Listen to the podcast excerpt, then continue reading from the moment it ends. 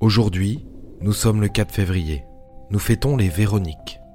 Géo vous invite à la réflexion avec un proverbe indien.